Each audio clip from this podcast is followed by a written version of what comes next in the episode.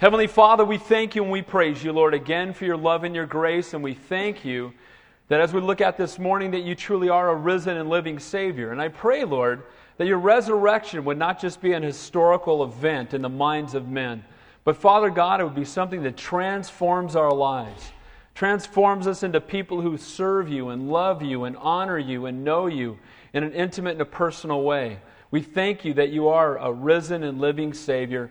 Father, may be evident in every life here this morning. So, Father, we pray you be our teacher. May you be glorified. In Jesus' name we pray, and all God's people said, Amen. Catch you up real quick. The last couple of weeks we've been looking at the crucifixion and the resurrection as we're going verse by verse through the Bible. And we get to chapter 21 this morning.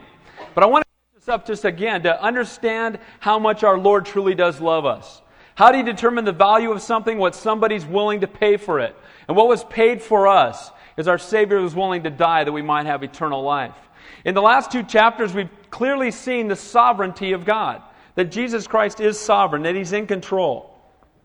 We saw it beginning with this betrayal. Remember how they were sitting in the upper room and Jesus said, One of you is going to betray me. And we saw that, we saw that uh, at that time the, the disciples didn't know who it was, now looked around and said, Is it me? But the Lord knew that Judas was going to do it and he sent him out. We saw his sovereignty in his arrest because as he was in the Garden of Gethsemane, he was not hiding. He was there praying and seeking the Father and, and preparing his heart for the cross. That the soldiers that, that came with Judas, 600 plus soldiers, came to arrest our Savior. And those of you who go to Israel with us in March, you'll see very clearly that when you're in the Garden of Gethsemane on the Mount of Olives, that the brook Kidron is down and they have to go down and up to come up. And it was nighttime. And it says they were carrying torches and lanterns. And as this crowd was coming to arrest our Savior, he, again, he did not run, he did not hide because it was appointed for him to go to the cross. Then when they came to arrest him, they asked, he said, Who are you seeking? And they said, Jesus of Nazareth. And he said, What did he say? He said, I am. And what happened to the soldiers? They all fell over backward because Jesus Christ is sovereign. He's in control. And he said, I am. It's the same name for God that we saw in the burning bush when Moses said, Who shall I say sent me to deliver the people out of Egypt? It was the power of his name that brought deliverance in Egypt. It was the power of his name that drove these guys who came to arrest our Savior straight back on their backs. But that yet they still proceeded to arrest him anyway. We know that, they, that Peter came and cut off Malchus's ear and he put his ear back on. And then they took our Savior away and they, they tried him unjustly. And we know that the people chose Barabbas over Jesus, and, and Pilate tried to wash his hands of our Savior. He tried not to make a decision about him. But let me encourage you with something. If you're here this morning, you must make a decision about Jesus Christ. No decision is a decision. You're either for him or you're against him. He's either your Lord, your Savior, and your King, or you will be judged based upon the fact that you've denied him. And so we see that Pilate tried to wash his hands of the Lord and he even sent him off to be crucified. Now, before he was crucified, we know that they scourged our Savior. And again, we've talked about this. Get the tapes, but, and they're free, by the way, in the back. But we know that scourging was one of the most brutal things that could be done to a human being. It left our Savior with his flesh torn open, his organs exposed. Most people would die from it. And as he lay there in that bloody mess, they picked him up and they took a crown of thorns. And thorns came into existence in Genesis with the sin of mankind, a picture of sin, and they pressed it upon our Savior's head. And then as he stood there, they took a robe because he had said he was the king of the Jews, and they mockingly put a robe on him and put a reed in his hand, and they mocked him and said, Behold, the king of the Jews. And they laughed at our Savior. They then covered his head and they hit him and said, Prophesy, who's hitting you? They spit in his face. Then, when it was all done, they took a cross and put it upon his shoulder. And as he was headed on that mile long walk, having been up all night, having been scourged, his body torn open, that he fell under the weight of the cross. Then Simon of Cyrene was called up by the soldiers. He picked up the cross and carried it the rest of the way. We talked about this a couple weeks ago that the cross is a representation of guilt, and Jesus Christ was not guilty. And Simon was a picture of us, and that he picked up the cross because you and I are the guilty ones, not Jesus. We're the sinners in need of a Savior. He's the perfect and holy Savior. We then saw him being crucified, and they, they nailed his hands and they nailed his feet to the cross, and he hung there. And as he was hanging upon that cross, he had to literally hold up his weight, and every time he did, that raw flesh of his body was rubbing against the cross. But then we saw that at the noon hour, that the entire world went dark for three hours. It's interesting, those of you who've been coming on Wednesday nights, we're going through Leviticus and, and we looked at Exodus at the Passover. And during Passover, there was, right before Passover, there was three days of darkness. And right as our Savior's hanging on the cross, that perfect Passover lamb, there was three hours of darkness from noon till three o'clock, as the sins of all mankind were placed upon our Savior. At the end of his time on the cross, and again, if you want a more detailed look at the cross, again, please grab John 19 tape in the back. But our Savior said something. He said, Tetelestai. What does that mean? It is finished. And praise God that when Jesus died on the cross, He paid it all. He paid the price. It's done. It's finished. Jesus plus nothing equals salvation. Amen? It's not Jesus plus 12 steps. It's not Jesus plus 10 organizations. It's not Jesus plus five doctrines. It's Jesus Christ alone and Him crucified and risen from the dead, and through Him we're saved. To Tetelestai, the word also means paid in full. That's what they would mark something with when someone had paid a debt, and praise God, he paid our debt. Then last week, we, we moved from there to the tomb. And as Jesus was in the tomb, it's interesting, we've talked about this, that he was clothed in what? What was he wrapped in? Linen. And remember that when he was born, he was wrapped in linen. And remember that, those of you coming on Wednesday nights, that when the, the priest went on the Day of Atonement, he would take off his priestly robes and he would put what on himself? Linen a picture of what Jesus would do several thousand years later. So we see Jesus was wrapped in linen, and, and, what I love is that, that Nicodemus and Joseph were the ones that put him in the tomb. And remember, these guys were undercover Christians until they saw the cross. When they saw our Savior hanging on the cross, they stopped being concerned about what men thought. They stopped caring about what the world had to say. They weren't worried about being defiled from the world's perspective or cast out of, of the synagogue. All they cared about when they saw the cross was Jesus. May that be the same for each one of us. That as we see the reality of the cross, that we too would come out of the closet for Jesus Christ. Amen? That we would not be ashamed of him. Then, as he was in the tomb, that we saw that Mary showed up. We saw this last week, early in the morning. Mary, the last one at the cross and the first one at the tomb. The woman who'd been forgiven much, had had seven demons cast out of her body, came and Jesus wasn't there. Now, sadly, she showed up with spices to anoint a dead man. She too, just like all the disciples who were up hiding, did not understand the words that Jesus said that he would truly rise again. Then he appeared to the disciples. Remember that Mary was told, Go tell the disciples, and especially Peter, that I've risen. Remember that Peter had denied our Savior. We're going to look at that this morning. And Peter had gone away weeping bitterly. And the Lord, in His grace, said, Go tell my disciples, and especially Peter, that I've risen. And when Mary got there and told them, they didn't believe. But Peter and Andrew ran and they saw into the tomb, and we know that Jesus was not there. Those, again, of you who go to Israel with us, you'll see as we step into that same tomb that Jesus Christ is not there, that He's a risen and living Savior. That's the God that we serve. And so after that, he showed up to the, 12, to the apostles and he appeared to them, and they finally believed that he had risen. We know that Thomas was not there, and then finally Thomas came and said, You know what? They said, We've seen him. He's risen. And oh man, unless I see it myself. That's where you get the term doubting Thomas. Thomas said, Unless I see it myself, unless I put my finger in, his, in, his, in the prints of his hands, I won't believe. And then the following week, what happened? The next Sunday, we mentioned that Thomas missed out on seeing Jesus because he wasn't there that first Sunday morning. It's amazing how we miss God when we don't go to church, right? And so what happened was on Sunday, the following Sunday, Thomas was with the guys again, and the Lord showed up. And when the Lord was there, Thomas was able to see that he truly had risen. And so we pick up this week, and the resurrection is now behind us. Jesus Christ has been crucified. He's risen from the dead just as he said that he would. And again, all other biographies of men stop at their death but not with our Savior.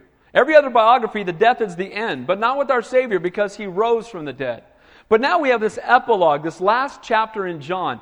And as we look at this final chapter in John, it's interesting because we will see that the Lord is not done with the apostles. He's risen from the dead, but you know what? He still has more work that he wants to do within their hearts. So I titled today's message, Transform to Serve. If you take notes, I titled the message, Transform to Serve, because the cross must be more to us than some historical event.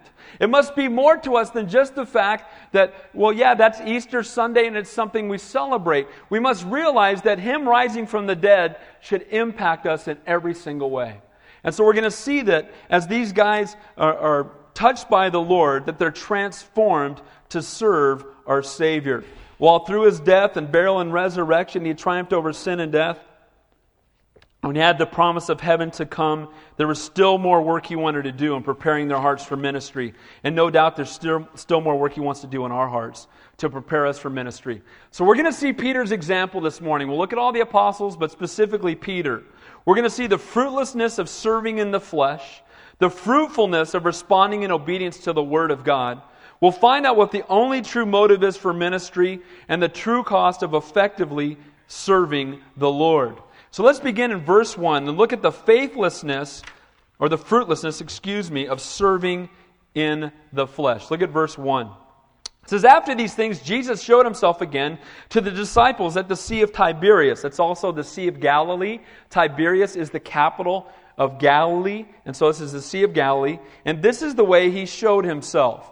Now, during the 40 days after his resurrection and before he ascended back to the Father, Jesus would appear out of nowhere.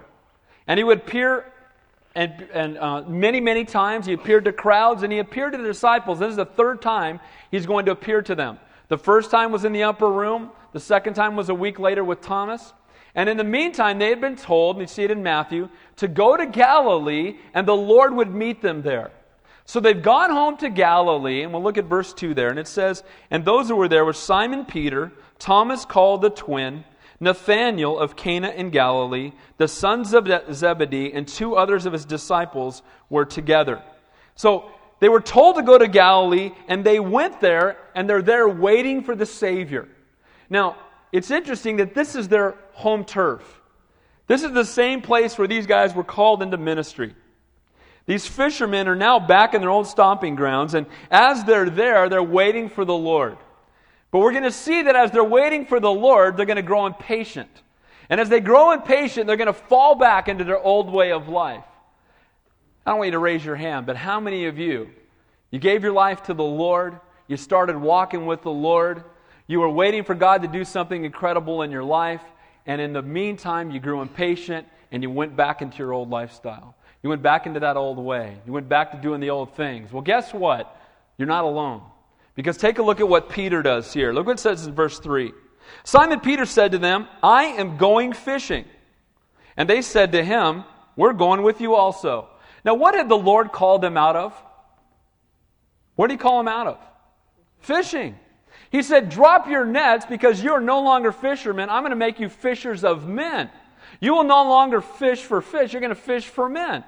And Peter's been called out of that and, and so have all the other disciples, and now they're called to, to go out and minister to people and to be used by God to touch and transform lives. But you see here that they go back to their old lifestyle. Now, fishermen are known for several things. They're known to be courageous, willing to weather storms. They're known to be dedicated, that they're not easily distracted. They knew how to work together. But you'll also notice that while they have these great characteristics, if you don't have the Holy Spirit, I don't care how talented you are, Without him, you can do what? The Bible says. And nothing means nothing. Look it up in the Greek. Nothing means nothing. That means without him, you can do absolutely nothing. And so we see here that while you can have great characteristics and you can be, you know, a really polished speaker or a great musician or, or you know, whatever your giftings may be, they're all fruitless for the kingdom of God unless the Holy Spirit is the one that is enabling you and going before you to use them for his glory.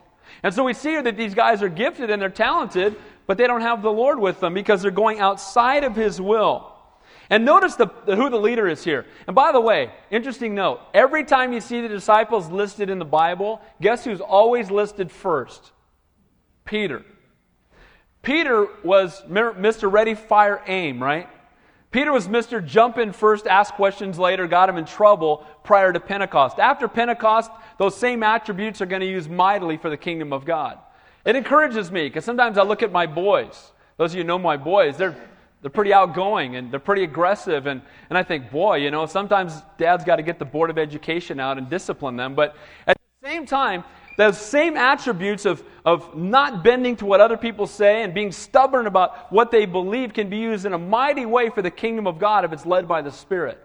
If those same people, when the kids come later and are tempting them to do things, well, Peter was just that kind of guy. He was Mr. Go for it, and usually he would jump in where he shouldn't, or he was chopping off ears, or he was rebuking our Savior. But that same, those same characteristics, empowered by the Spirit, are going to be used mightily by God. But notice who the leader is.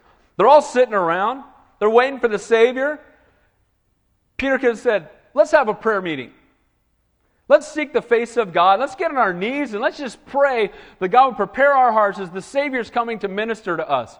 They could have been running up and down to all their old neighbors and family and friends and telling them that Jesus had risen from the dead. But instead, he says, I'm going fishing. I'm going to go fishing. What do you guys think? And all the guys, well, I think, okay, let's go fishing, right? And Pete's Mr. Leader, so he says, let's go fishing, and all the guys, okay, let's go fishing. And so they go out and get in their boats and go back to their old way of life. And we're going to find out just how fruitful that is because we don't see them seeking godly direction. We don't see them praying and asking God what he thinks they ought to do. Pete just steps up and I'm going fishing. Okay. They all get in the boat and out they go, possibly again growing impatient.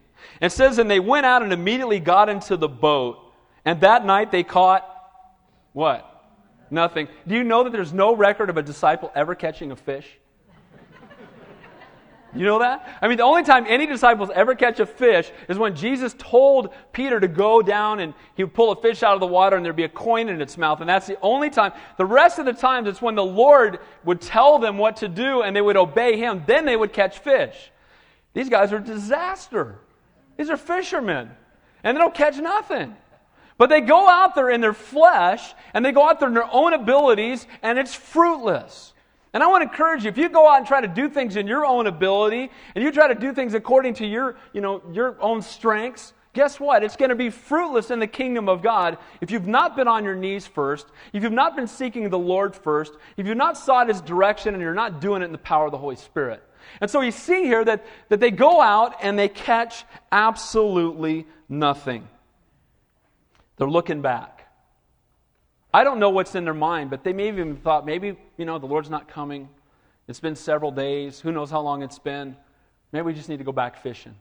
You know, it says in Luke, and Jesus said unto them, No man having put his hand to the plow and looking back is fit for the kingdom of God. They were pursuing what they had once forsaken. And Peter again could have led them in prayer, but instead he led them to go out into the ocean. And they caught nothing because without him we can do nothing. They toiled all night in physical pursuits, and they, it came to nothing. Look at verse 4. But when the morning had now come, Jesus stood on the shore, yet the disciples did not know that it was Jesus. Now, it's interesting to me that when we go back to our old way of life, and we start pursuing things in our flesh, we start doing things according to our will, and we start striving in our flesh, that the Lord can be standing right there and we will miss him every single time. You're not going to see Jesus when you're not looking for him. Amen? Here's the reality you're going to go through trials and difficulties and struggles in your life, and when you do, you can not be looking for the Lord, and you can be looking at your circumstances, and you can be overwhelmed, and you can try to overcome them in the flesh, or you can sit back and say, Okay, Lord, what do you want to teach me? Lord, I know you're here because you never leave me nor forsake me. What do you want to teach me in the midst of this trial? How do you want me to grow in the time, this time of difficulty? These guys are out there all night and they're pulling their nets in and out. They've been up all night long, these fishermen. And as they're doing it, they're catching nothing. And then morning comes, and I think it's interesting that they're fishing and it's dark outside. They're out doing out in their old way of life and it's dark. Right? And then the Lord shows up and it's morning because he's the light of the world. Amen? And so they're toiling all night trying to catch something. The Lord shows up and they don't even see him. May we not miss God because we're toiling and striving after pursuits of the world. May we not be so caught up in our career and so caught up in, in our hobbies and so caught up in everything else that we miss out on what God wants to do with us. God has a plan for our life. He wants to use us mightily. He didn't save you so you could be a pew potato. Amen? Or a big fat sheep. Just getting fed every week. Why is the Dead Sea dead? All inlet, no outlet, right? We don't need any more fat pew potato fat sheep, uh, right? Just big fat sheep, getting fed, getting fed, getting fed, and not growing, and not ministering, and not reaching others, and not flowing out in the world. And so what happens is the Lord desires that we would take in, but we would minister out. Don't be so caught up in the world that you're no good for the kingdom of God. Amen? And so we see here that the Lord shows up and they don't even see him. He's standing at the shore. Didn't he already tell him he was coming? If, if the Lord tells you he's coming, you think, well, I, I, I probably be looking for him kind of dark out here, and we're not catching nothing. I'm, the Lord said He'd be here, and I'm thinking, where's Jesus right about now? And instead, these guys are again toiling away, physical pursuits. and missing the Savior. How often does the Lord draw near to us? How often does He speak to us with that still small voice and we're so busy we don't hear Him? Dave, go tell that person about me. Yeah, I'm busy right now. I got stuff to do. Go, go talk to that person about me. Go share with them the love of God. Ever heard that voice before? Holy Spirit? And then we're, oh, I, I, not right now. Too busy. And that's what's happening here. So we're going to move from fruitlessness to fruitfulness of responding in obedience to the Word of God. Look at verse 5. Then Jesus said to them, Children, have you any food? And the word here for children could also be interpreted boys. And the word would be for immature ones. Hey, boys, I told you I was going to be here, and you're out there in that boat. How's it working out? Caught any food? Now, this is amazing that a fisherman says no. Look at the response. No. You ever met a fisherman that didn't catch anything? They always caught. Something. Oh man, you should have seen the 18 foot. Uh, we had the, and we were pulling the the one that got away. These guys, they've been out there all night. You catch anything? No, we didn't, we didn't catch nothing. Well, okay. Why does the Lord ask? This? Does He know they didn't catch anything? Of course He does. He's God. When you ask, does Jesus know? The answer is always yes. Amen. So He knows everything. He knows they didn't catch anything, and He asked the question. Why does He ask the question? He wants them to admit, admit their failure. Before we can be filled with Him, we must be emptied of self. Before we can have forgiveness, we must, there must be conviction before there can be conversion. Amen? We must see that we are sinners before we will see a need for a Savior. And so the first thing He does is He wants them to admit, we caught nothing. We're doing it in our flesh, it's going nowhere. Okay? But look what happens. I love our Savior. He doesn't say, he says, Children, do you have any food? He doesn't say, You rebellious bunch of backsliders, what are you doing out there? Aren't you glad that our God's a God of grace and mercy and love and forgiveness? Amen? Aren't you glad? Aren't you glad that He didn't just smoke you? Eh, well, if He smoked us when we sinned, we'd all be piles of ashes in here this morning.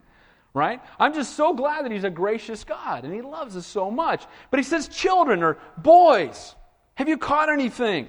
He wanted them to confess their failure. And they answered and said to Him, No I haven't caught anything. Verse 6.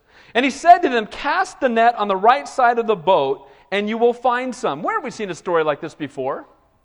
In Luke chapter 6, when, they first, when he first called the disciples, they were out fishing, and they'd been fishing all night, and he told them to take the net and put it on the other side of the boat, and what happened? Who remembers? More fish than they could carry. Why? Because they responded in obedience to the word of God. This should be a reminder to them they're back out in the boat. They've gone back to their old way of life. The Lord wants to remind them. Remember that last time you did this, how I brought the fish and I called you away from this? I'm reminding you of that. And I want you to take the net and put it out on the right side. Now, it's interesting again that they didn't just say, and I've been at this very spot. And you'll be there again if you go to Israel. And I've been at this very spot, and moving the net from one side to the other is moving it about four or five feet. So they've been toiling all night, and the Lord tells them to move the, to move the net four or five feet. And from the world's perspective, it makes no sense. What, the fish, it's four or five feet away. We've been doing this all night long. But they don't argue. Praise God that these guys respond in obedience to the Word of God. You know what? Sometimes we're not going to understand what God is telling us, but we need to respond in obedience anyway. Amen? Does God know more than us? A, little bit?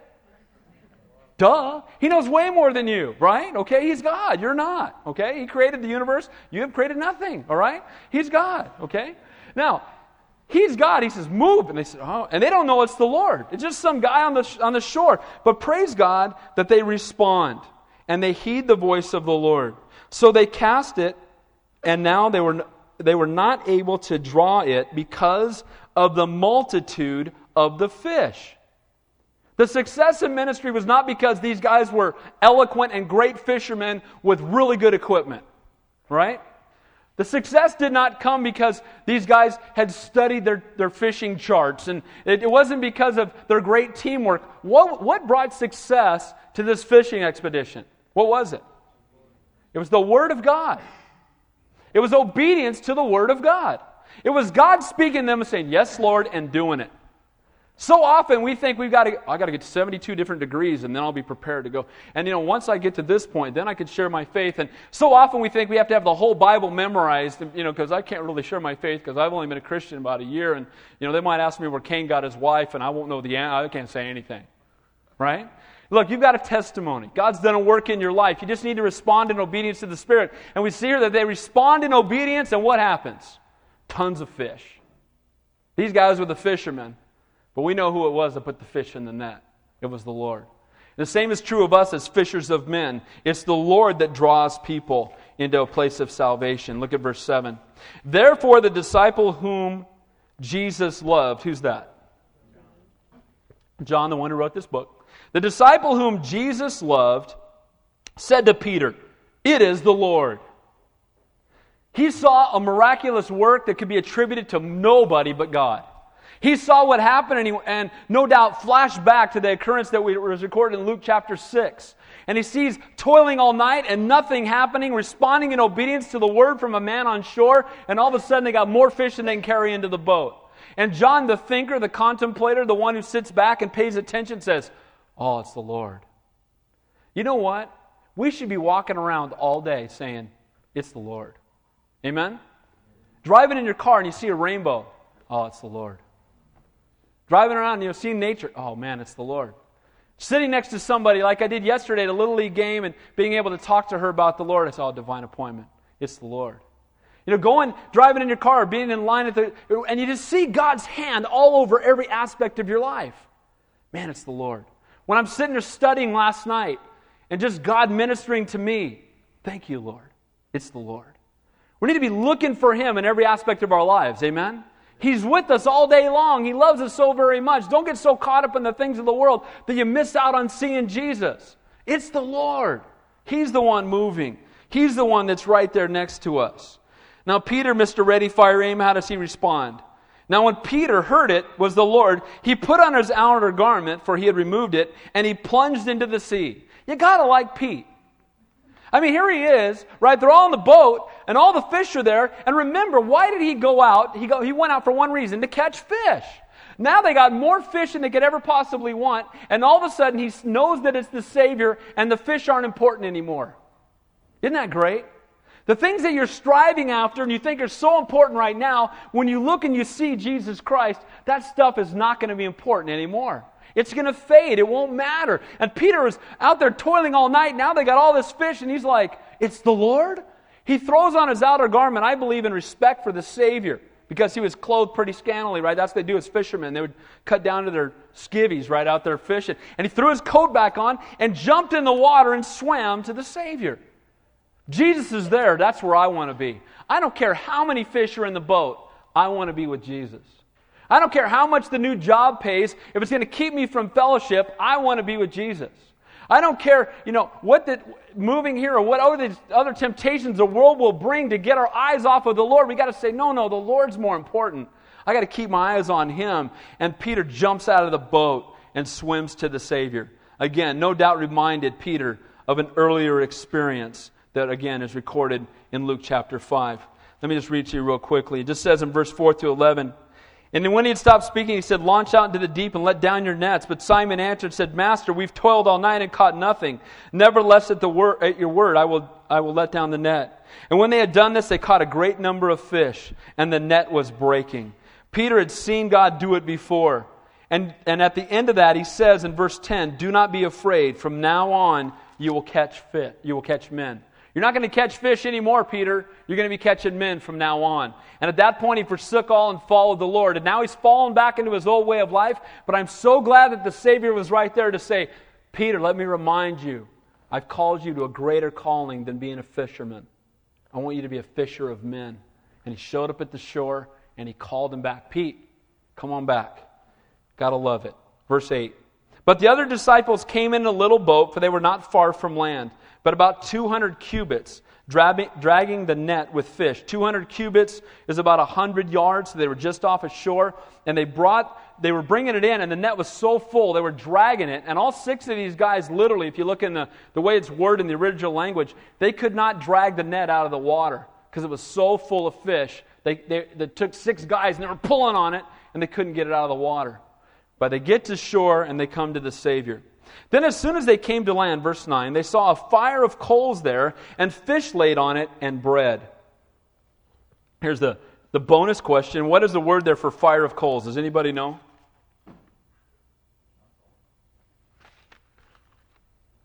Two weeks ago. Get the tape. All right. Fire of coals. This word is only one other place in the Bible, and the word is anthrakia in Greek. And the reason it's important is it's a hot coal fire.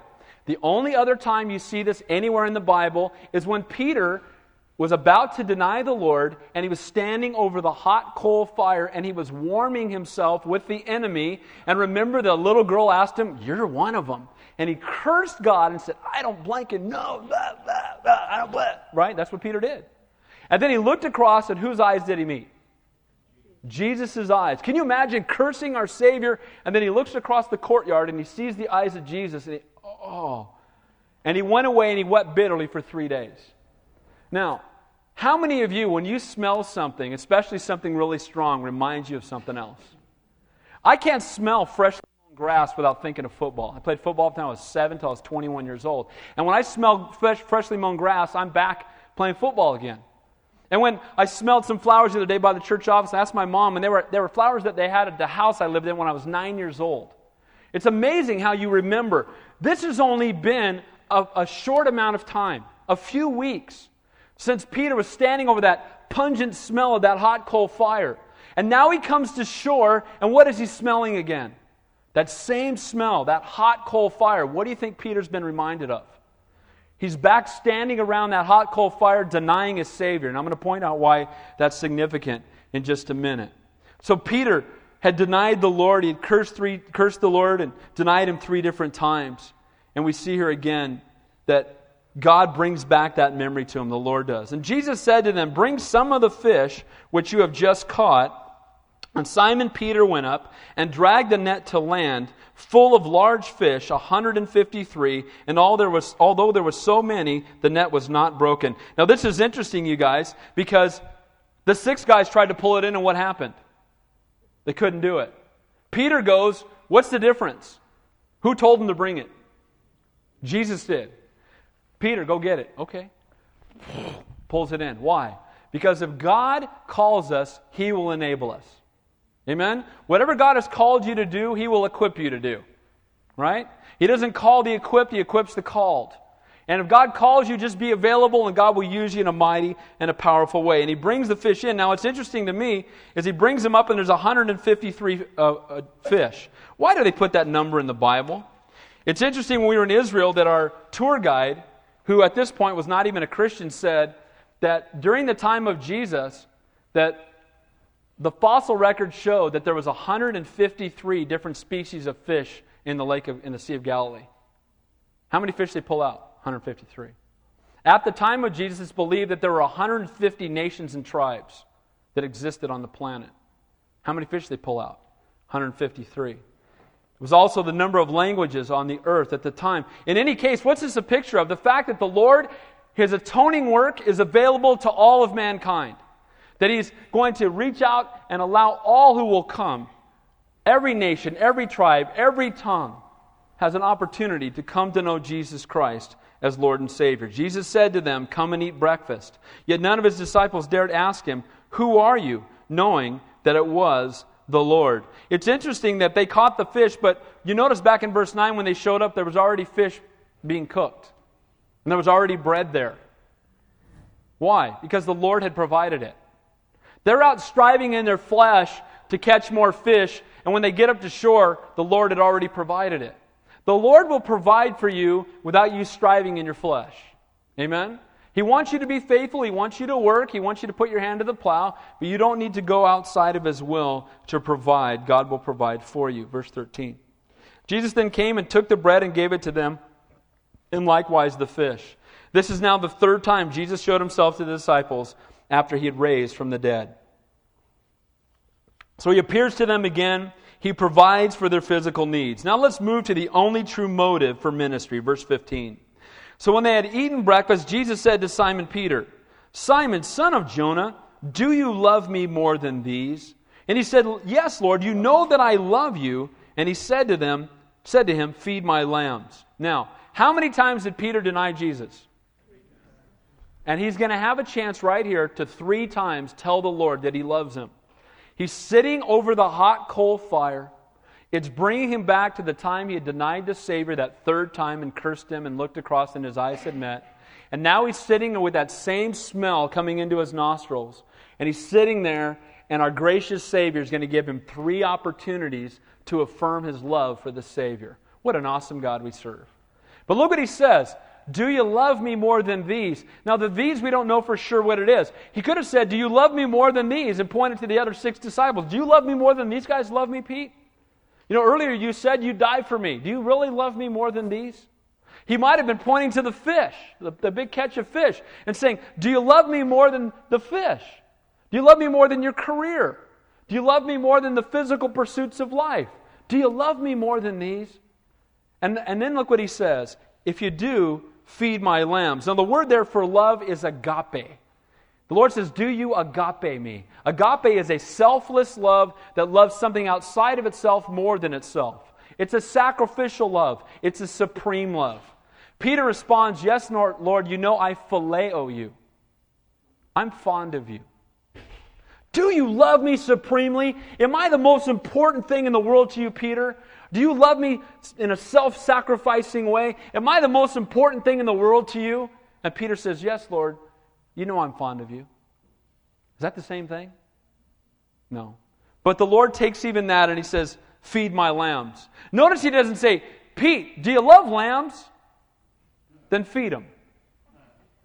He says, Do you love me?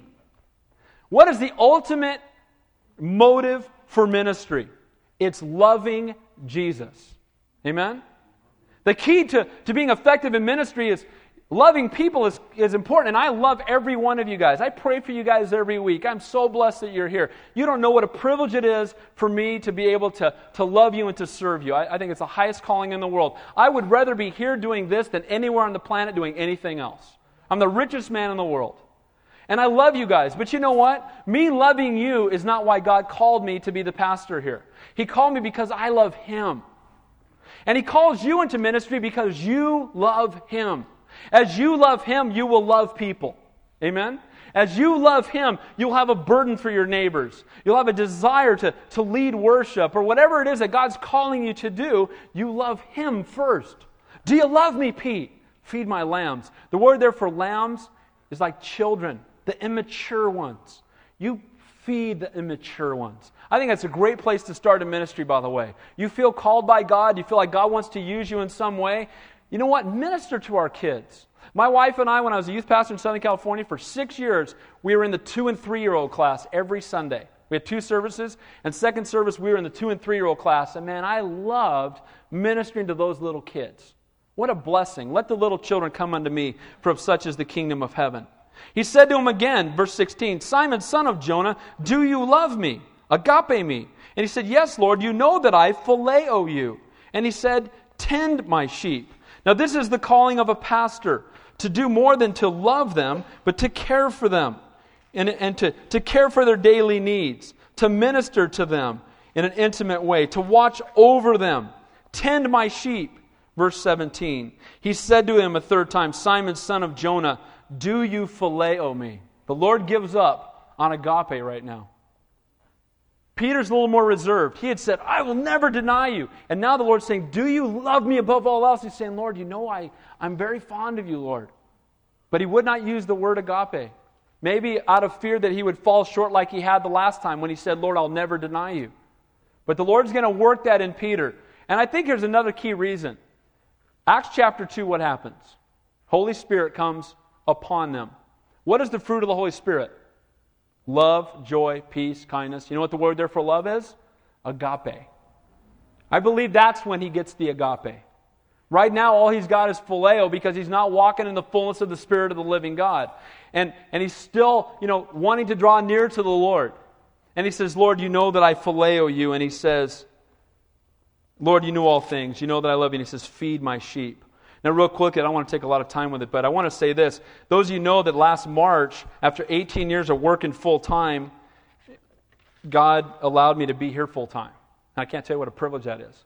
But do you know the verse God used when I was praying about it? The other pastors came to me and been saying, You need to quit your job, Pastor Dave. You need to quit your job. You need to quit your job.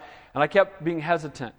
And I was in my office studying, and the two verses he gave me was, Delight yourself in the Lord, and he'll give you the desires of your heart. But the other one was, he took me to this verse and said, Do you love me? Feed my sheep. Then, do you love me? Feed my lambs. Do you love me? Tend my sheep. And you know what? What God put on my heart was my wife, my kids, and you guys. And you know what a privilege it is to be called by God to love his sheep. Amen? Love him, and he'll let you minister to his sheep. What an absolute blessing. Now look at the true cost of ministry, verse 18. We're almost done. Most assuredly I say to you, when you were younger, you girded yourself and walked where you wished, but you are old. You will stretch out, when you're old, you will stretch out your hands. Another will gird you and carry you where you do not wish. What does that sound like? What does that sound like? You're going to be girded, you're going to be taken where you do not wish. Tradition says, it's not in the Bible, but tradition says that Peter was crucified. And the Lord is preparing him. Look what it says in the next verse. This he spoke, signifying by what death he would glorify God. And when he had spoken this, he said to him, Follow me. Okay, Pete, you love me? You're going to die. There's a time coming very soon when they're going to drag you where you do not want to go, and you're going to be put to death but come and follow me. Man, that's heavy. Hey, Pete, it's going to cost you your life. Come and follow me. Do you know what? It hasn't changed today. If you want to be used mightily by God, we must die to self. Amen? It can't be my will, my plans, my hearts, my passions anymore. Peter, he said, Peter, you're going to die. And it says in Matthew, if anyone desires to come after me, let him deny himself, take up his cross, and follow me. For whoever desires to save his life will lose it. Whoever loses his life for my sake will find it. The true cost of effective ministry is the willingness to die to your passions, to your wills, to your desire, to esteem others greater than yourself.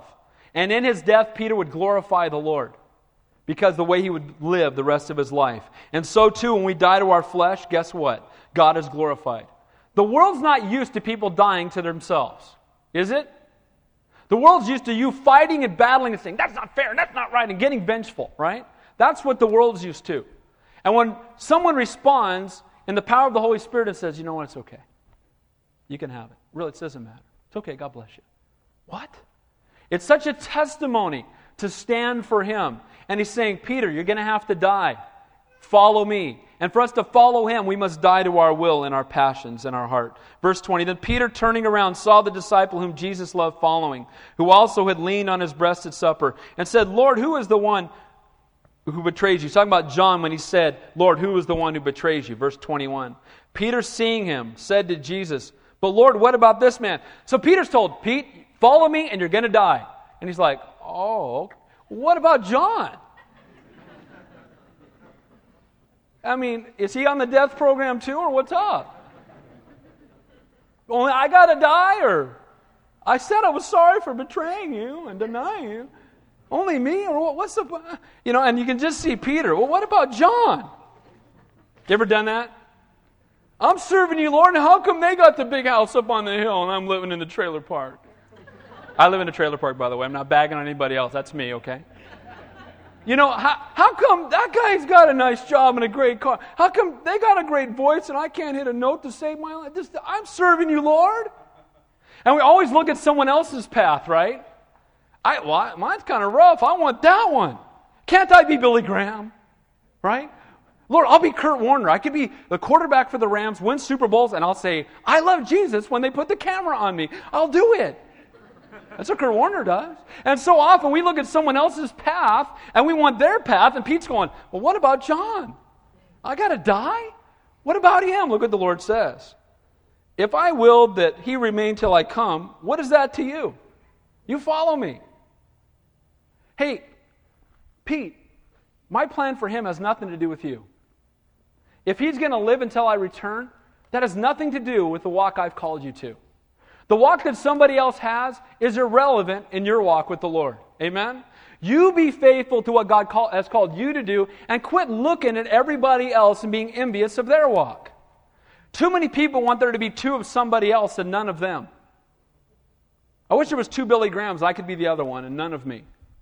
God saved you to use you. And He's got a mighty calling on your life, and there's people that you can minister to that Billy Graham cannot, that Kurt Warner cannot.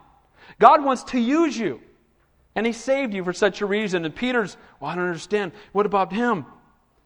This saying went out among the brethren that this disciple would not die. Yet Jesus did not say of him that he would not die. But if I will that he remain till I come, what is that to you? There was a rumor that went out after Jesus said that, that, that John wouldn't die before the Lord came back. And as John got old, people would be like hanging out looking at John. How you feeling today, John? Just wondering. You got a cough there. What's up with that? John's got a cough. John's got a cough, right? I mean, everybody's like thinking the Lord's going to come back before John dies, so they're watching John.